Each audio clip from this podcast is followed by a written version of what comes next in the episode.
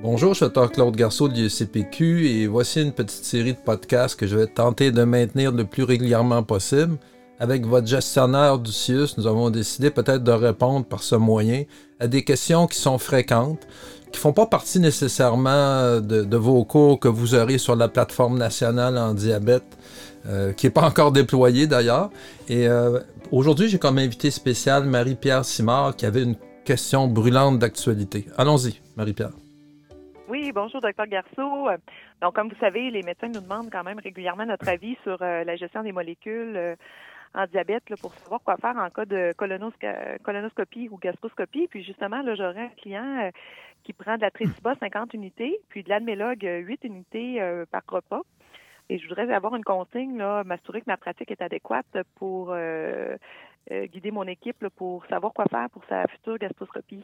Alors, on va répondre pour la gastroscopie. Probablement que la colonoscopie, c'est un petit peu plus compliqué. Euh, un petit peu plus, mais ça fera un autre podcast bientôt.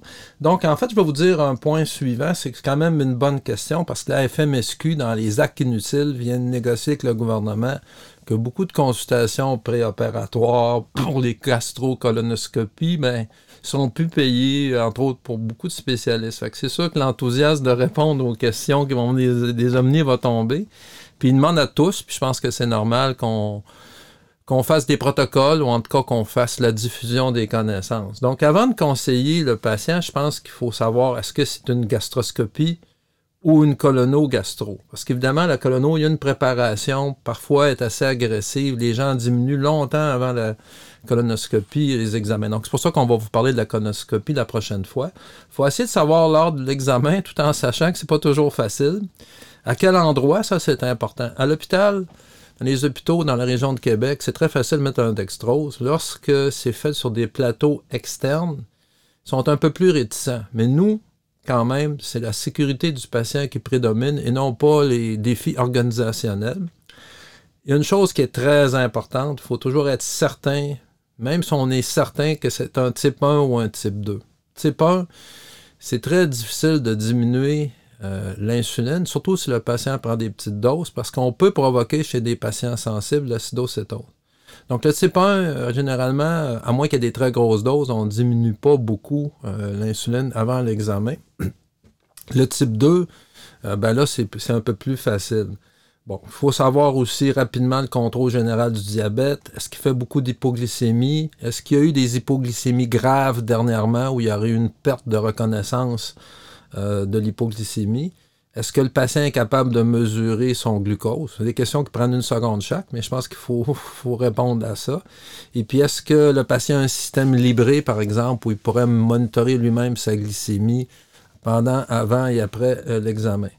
Donc, euh, votre question, c'est peut-être quelles sont les réductions de dose d'insuline avant l'examen. Donc, avec la basalglare puis les insulines euh, comme la lentus qu'on avait auparavant, ce qu'on faisait, chez les types 2, c'est qu'on réduisait d'environ 30% la dose du coucher, puis on émettait, on omettait la dose rapide du matin. Donc le patient arrivait, il y avait des glycémies 7, 8, 10.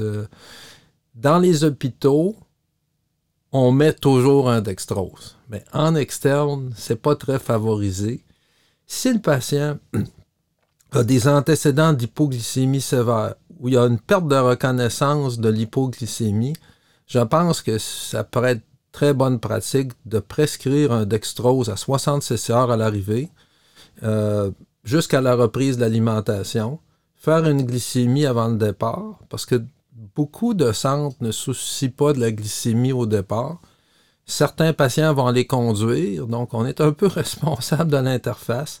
Puis il faudrait peut-être qu'ils aient mangé un petit peu avant le départ, une petite collation. Bon, ça c'est pour la base glore. Mais votre question, je pense, c'était la Triciba, n'est-ce pas? Exact. Bon, la Triciba, ben, c'est une insuline, vous la connaissez tous, ça a pris la place des autres. Excellente insuline, plus stable. Ça permet de sauter des doses, ça paraît pas trop, mais le défaut, c'est comme un gros paquebot. Lorsqu'on rentre euh, dans le port, on pèse sur le break, mais le paquebot va continuer quand même parce que la base a une demi-vie qui est excessivement longue. Donc, si le patient, c'est un type 2, vous avez du temps, euh, peut-être, puis que vous savez que le patient n'aura pas de dextrose, ben, l'idéal, c'est d'essayer de diminuer trois jours avant l'examen, peut-être la dose de 30% à peu près. évidemment, vous allez payer le prix parce que les glycémies, la journée de l'examen, vont être plus élevées. Puis en post-chirurgie ou en post-gastroscopie, pour deux, trois jours, les glycémies vont être élevées. Mais je vous répète que si le patient a des hypoglycémies fréquentes, a de la misère à, faire son suivi, a fait des hypoglycémies sévères, mais là, je pense qu'il faut inciter pour un dextrose, euh, même si on vous chiale un peu là-dessus. Euh, donc, ça, je pense que je pense que c'est important. Je ne sais pas si ça, ça répond suffisamment à ta question. Mais dans le fond, ce que je comprends, euh, c'est que lorsqu'on a une gastroscopie chez nos patients diabétiques de type 2, sous insuline très si bas, on va baisser de 30% trois jours avant. Oui.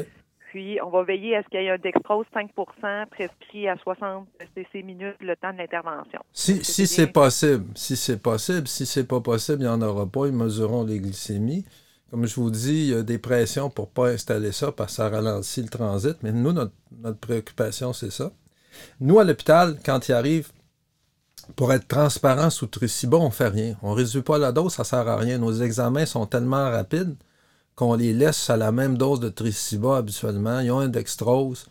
Il se passe généralement rien. Mais là, on est en ambulatoire, vous n'êtes pas à côté du patient. Euh, vous ne savez pas qui monitore les glycémies au départ. Donc, je pense que c'est important d'être un peu plus pointueux dans vos prescriptions. Une chose qu'on n'a pas parlé aussi, c'est les autres hypoglycémiens oraux. Le patient va être à jeun le matin de l'examen. Donc, euh, pour lorsque c'est seulement une euh, gastroscopie, on saute les sulfonyluries peut-être de la veille euh, au soir et les sulfonyluries du matin. Puis quand le patient recommence à manger, on reprend les médicaments oraux habituels. Les autres, euh, les autres médicaments, les SGLT2, il n'y a pas de recommandation d'arrêt nécessairement parce que ça a peu d'impact. Mais quand même, il faut se soucier des sulfos parce que beaucoup de gens ont de l'insuline et encore des sulfos. Surtout dans la région de Québec, là, c'est assez populaire. Est-ce que. Il y a des autres molécules, il n'y a pas de changement, la metformine. Euh, la metformine, non, ça ne vaut pas la peine de changer ça. Le matin, le patient est à jeun de toute façon, il ne prend pas ses médicaments. Quand il recommence à manger, il les prend. J'arrêterai jamais les SGLT2 pour une gastroscopie seule. Mais si le patient est pour avoir une colono, on s'en reparlera peut-être lors d'un prochain podcast, peut-être dans une quinzaine de jours, Là, il y a des recommandations un petit peu plus, euh, euh, plus de précautions à prendre parce que souvent le patient est à. Mais ça, ça va me faire plaisir. Je vais ramasser mes idées. Je vais m'assurer que c'est en conformité avec votre employeur parce qu'il y a une espèce de petit protocole maison qui a été fait. Puis je vais vous revenir avec une réponse le plus parfaite possible. Alors, euh, Madame Simard, j'espère que ça vous a éclairé vous êtes la première qui brise la glace. Puis j'espère que vos collègues seront pas trop gênés. Puis on, fera à nouveau là, des podcasts ensemble. Bien, alors, bien, ah, ben, merci. Puis à la prochaine. Bonne journée tout le monde.